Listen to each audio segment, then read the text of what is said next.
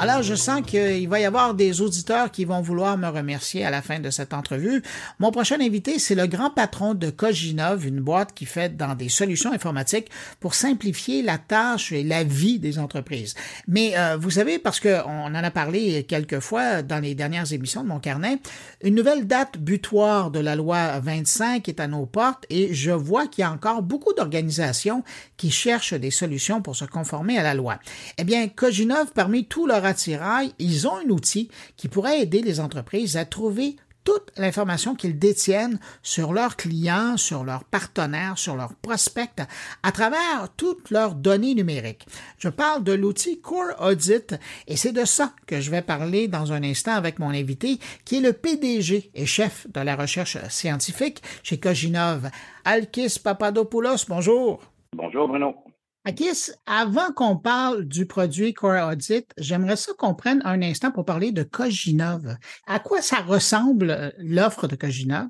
Alors, Coginov, c'est une compagnie qui œuvre dans le domaine de la de l'analyse de texte, euh, ce qu'on appelle en, en, anglais du data discovery, du text mining, donc vraiment de l'extraction de l'information textuelle depuis maintenant un tout petit peu plus de 20 ans. Donc, c'est une compagnie qui existe depuis 2002 elle a lancé beaucoup d'initiatives différentes. Euh, quand, quand je suis arrivé il y a trois ans et demi, on avait huit ou neuf solutions, je dirais, qui tournaient autour de différentes possibilités de d'extraction d'informations textuelles, euh, toujours dans un contexte de corpus documentaire euh, corporatif. Donc, la plupart de nos clients, c'est des agences gouvernementales, municipales, paragouvernementales, un certain nombre de groupes privés aussi, tant en Europe qu'en Amérique du Nord, un peu un peu partout au monde en fait.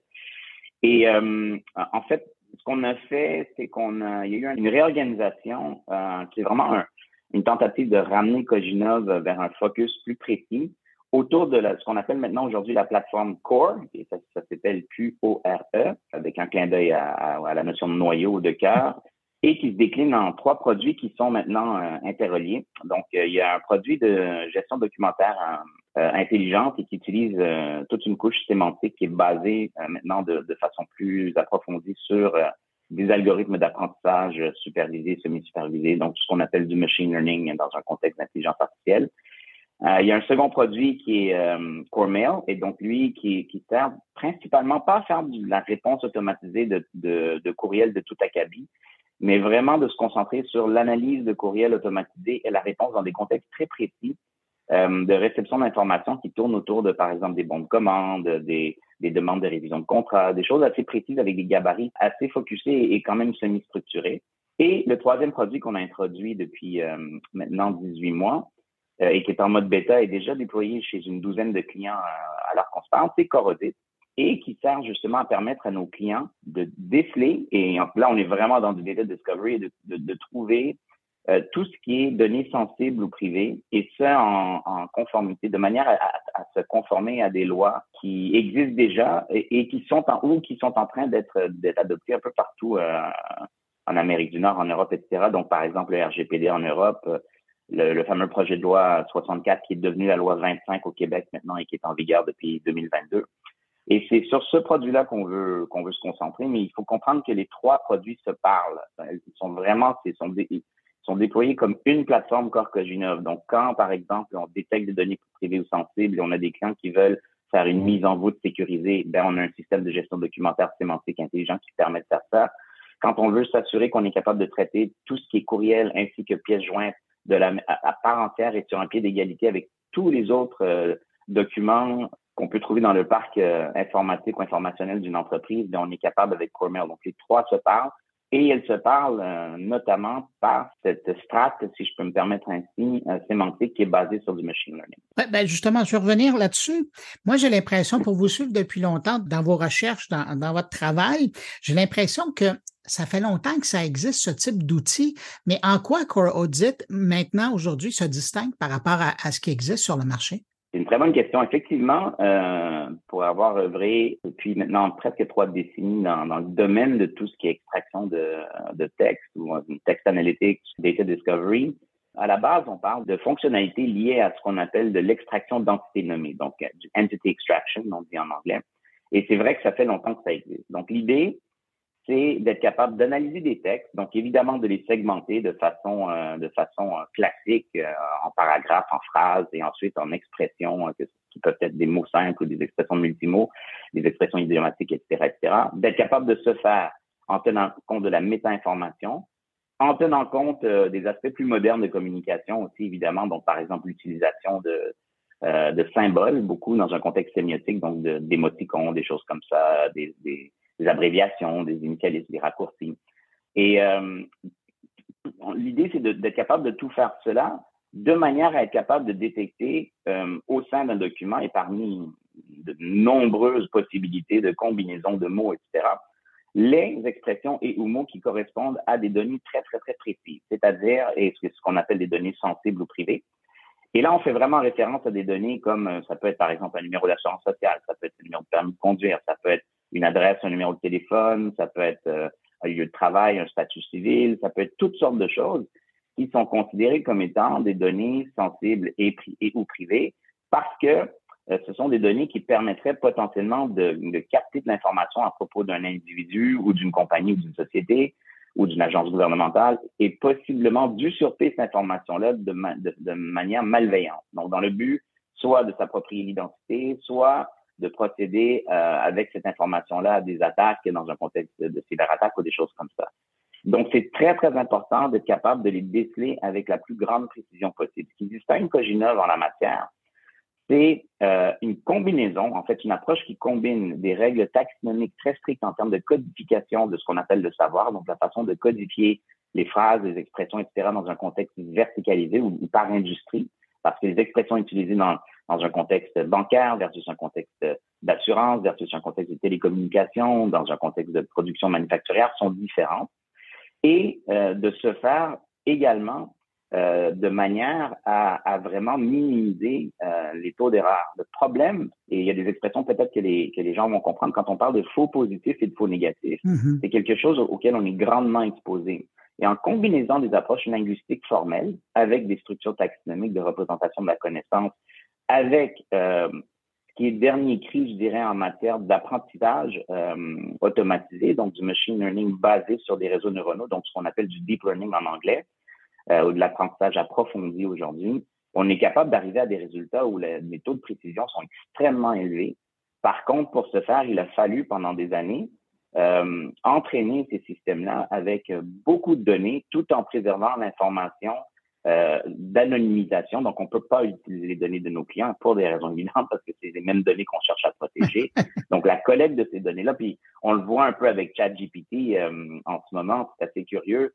Euh, le New York Times s'apprête à probablement à les poursuivre et ça, ça va, ça, ça va être une vague déferlante parce que ChatGPT réussit très bien, mais se sont appropriés des données sans demander la permission et sans, en fait, euh, en payer l'usage. Et donc, nous, on a fait très attention à ça. On utilise beaucoup de données qui sont de domaine public. Donc, on utilise des librairies qui sont de domaine public. S'il faut utiliser des données comme, par exemple, le, contenu de Wikipédia, ben, on, on, obtient les licences appropriées pour ce faire de manière à respecter le contenu. Et c'est ça la grande différence aujourd'hui il y a peu de petites entreprises qui rivalisent avec la force de frappe de Coginov en ce moment. Et c'est pas parce qu'on est nécessairement meilleur. J'ai un, j'ai un respect énorme pour l'écosystème euh, euh, technologique, euh, infrastructure intelligence artificielle, apprentissage automatisé, tout ce qui est tout ce qui est de technologie de pointe et développement informatique de pointe au Québec est très fort, très puissant. Mais on a une longueur d'avance parce qu'on a commencé à travailler sur le problème il y a cinq ou six ans dans le contexte du RGPD en Europe. Alors, on a pu faire la danse sur une, une série de, de, de, de consignes qui, qui, sont inscrites dans cette loi ou dans cette série de lois et qui nous ont permis d'en apprendre énormément et de bien faire ce qu'on appelle euh, le nettoyage des données de manière à avoir des résultats les plus précis possibles. Et on peut se faire en plusieurs langues, évidemment. Au Québec, on est obligé d'être capable de le faire à tout le moins en anglais, en français, mais on fait affaire avec des clients qui sont des conglomérats internationaux ou qui ont des clients ou des partenaires ou des, consommateurs dans un contexte international. Donc, il faut être, capable de composer avec d'autres langues. Et c'est là où Cogina vraiment se distingue. Alors, tout ce savoir-faire-là qui a été développé dans les dernières années, là, dans le contexte du RGPD, comme vous le disiez, avec le raffinement ou le peaufinement de l'outil, pour le Québec, ça tombe juste à temps parce que les organisations euh, qui se retrouvent à, devoir se conformer à la loi 25, ben, les informations euh, dont vous parliez qui se trouvent dans différents endroits dans leur organisation, c'est justement un, outil comme le vôtre qu'ils ont besoin pour s'assurer de trouver ces informations-là. Oui, et j'aimerais dire qu'on avait, euh, on avait une vision incroyable en 2018 ou en 2019, mais il y, a un petit peu de, un peu comme pour des entreprises qui, qui, qui s'en tirent bien dans des contextes comme ça, il y a, un peu de chance aussi euh, parce qu'on était déjà présent sur le marché européen avec nos autres produits. Euh, ça nous a permis d'entrer d'entrer dans, dans, dans, ce type de développement informatique plus tôt que, que d'autres compagnies au Québec. Et euh, oui, de fait, ça arrive très, très bien parce que sans, sans vouloir entrer dans un contexte ou dans une discussion juridico-technique, les grandes lignes de la loi 25 sont, sont les suivantes. En septembre 2022, il fallait que toutes les entreprises au Québec, ainsi que toutes les agences gouvernementales, aient nommé quelqu'un qui est responsable de la, la détection des données privées. D'ici septembre 2023, il y a des obligations de mise en place de, de règles de gouvernance pour s'assurer assurer un suivi sur ces données-là. Et en septembre 2024, on arrive vraiment au but final, je dirais, euh, un des buts importants du moins de la loi 25, qui est ce qu'on va appeler par exemple le droit au retrait. Donc, rendu là, les compagnies et ou n'importe quelle instance gouvernementale qui reçoit une demande de la part d'un consommateur, d'un citoyen, etc., ou d'un partenaire d'affaires, de savoir s'ils ont des données privées ou sensibles et aussi de permettre l'élimination, l'encryption ou le retrait complet de ces informations-là. Et c'est très important, cet, aspect-là de la loi est très important dans le contexte de ce que Coginov offre comme service, parce que euh, beaucoup de compagnies aujourd'hui, bon, les compagnies qu'on croise sont dans trois catégories. Il y en a qui ont savent même pas c'est quoi encore la loi 25. Euh, et vous seriez surpris sans doute du pourcentage. Euh, nous, on fait beaucoup, on, a, on, fait affaire avec des agences qui font entre autres du cold calling. On a des, des partenaires d'affaires qui on, on, travaille par canal de, de distribution ou par canal de, de, évidemment de promotion. Et donc, on a quand même un, un, un, un bon, euh, un bon flair et des, bonnes, des bons, de bons indicateurs sur le nombre de compagnies, le pourcentage de compagnies et ou d'agences gouvernementales qui disent Ouais, ben, on n'était pas au courant. Donc, euh, ça, c'est la première catégorie. La deuxième, c'est Ouais, on est au courant, mais on voit pas tout à fait l'urgence tout de suite. Et la troisième, c'est OK, non, non, on a compris. Euh, les dates butoirs, il y en a deux de passé. Il y en a une troisième qui est assez importante qui s'en vient en septembre 2024. Qu'est-ce qu'on fait? Et par contre, parmi toutes ces catégories, il y a quand même une confusion qui persiste et c'est très important que, je tenais à la souligner ici avec, euh, avec vous. Il y a une confusion euh, qui, perdure entre ce qu'on appelle euh, des efforts de cybersécurité versus les efforts de ce qu'on appellera en anglais du cyber privacy, donc la, de la cyberprotection de données privées. C'est plus long en français, mais, mais c'est très important de faire la distinction parce que la cybersécurité, il faut s'imaginer, il faut voir ça comme, OK, j'ai besoin de bâtir des remparts assez solides. J'ai besoin de m'assurer que euh, je protège ce qui est derrière ces remparts-là au mieux de mes capacités pour minimiser les chances. on, s'entend tous que éliminer, c'est un mot qui est difficile à utiliser parce que même les plus grands, incluant par exemple le Pentagone, les plus grandes corporations sur la planète, réussissent pas à bloquer toutes les cyberattaques qui peuvent survenir.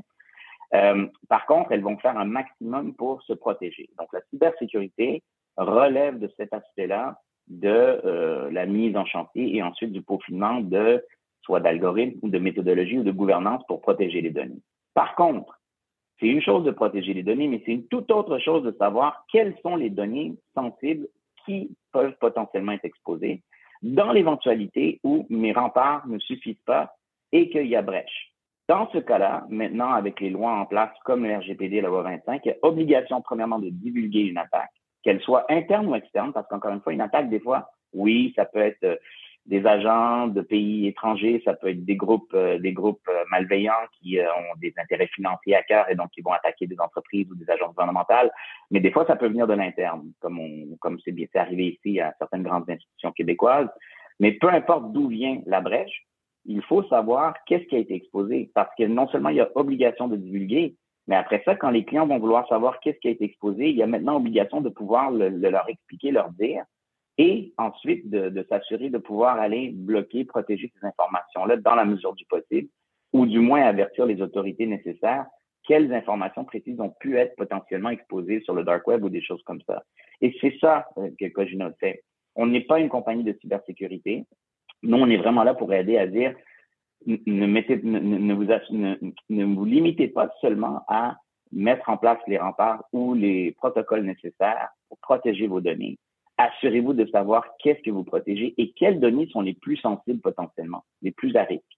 Et ça, ça devient très intéressant parce que la méthodologie mise en place permet d'établir des scores de risque par document, par grappe de documents, par classe de source. Et par classe de source, ça peut, ça peut vouloir dire, on peut vous donner un score pour vous dire, ben, tous les documents qui sont dans SharePoint sont nettement plus sensibles que les documents que vous avez dans OneDrive ou que les documents que vous avez euh, dans Office 365 en ligne ou que les fichiers que vous avez dans vos serveurs euh, qui sont physiques, si on veut, et qui sont chez vous et non pas dans le cloud nécessairement. Donc, on est capable de donner euh, non seulement des indicateurs très, très, très précis quant à l'emplacement de ces données privées sensibles, mais des indicateurs très, très forts sur le niveau de risque. Qu'est-ce qui détermine le niveau de risque, encore une fois, sans rentrer dans trop de détails? Ben, par exemple, si je ne trouve qu'un nom et un prénom avec un numéro de téléphone dans un même document, OK, j'ai quelques informations qui me renseignent sur une personne. Si je trouve cependant une, adresse en plus et je trouve euh, un, numéro de carte de crédit euh, dans le même document, oh, ben là, du coup, euh, je suis un peu plus à risque. Si je trouve le nom d'une personne, son adresse, son numéro d'assurance sociale, euh, et par exemple un, numéro d'avis de cotisation, là, je suis vraiment, vraiment, vraiment à risque et donc un score de risque c'est beaucoup plus élevé euh, pour signifier à nos clients la gravité potentielle de l'exposition ou les ramifications potentielles de la perte d'informations autour de ces documents-là.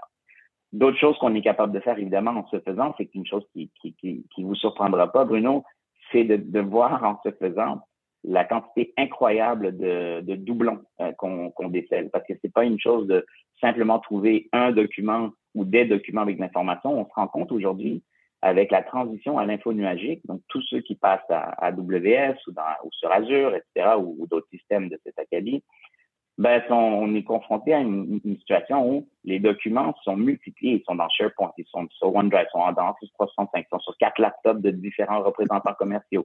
Euh, et ça peut être le même document ou des instances de ces documents-là. Et souvent, on le sait pas. On le sait même pas. Euh, et donc, euh, là, ça devient, ça devient un risque. S'il si, y a un document particulier qui comporte plusieurs données très sensibles et qu'il existe 25 fois dans l'entreprise, ben, c'est 25 possibilités d'y accéder.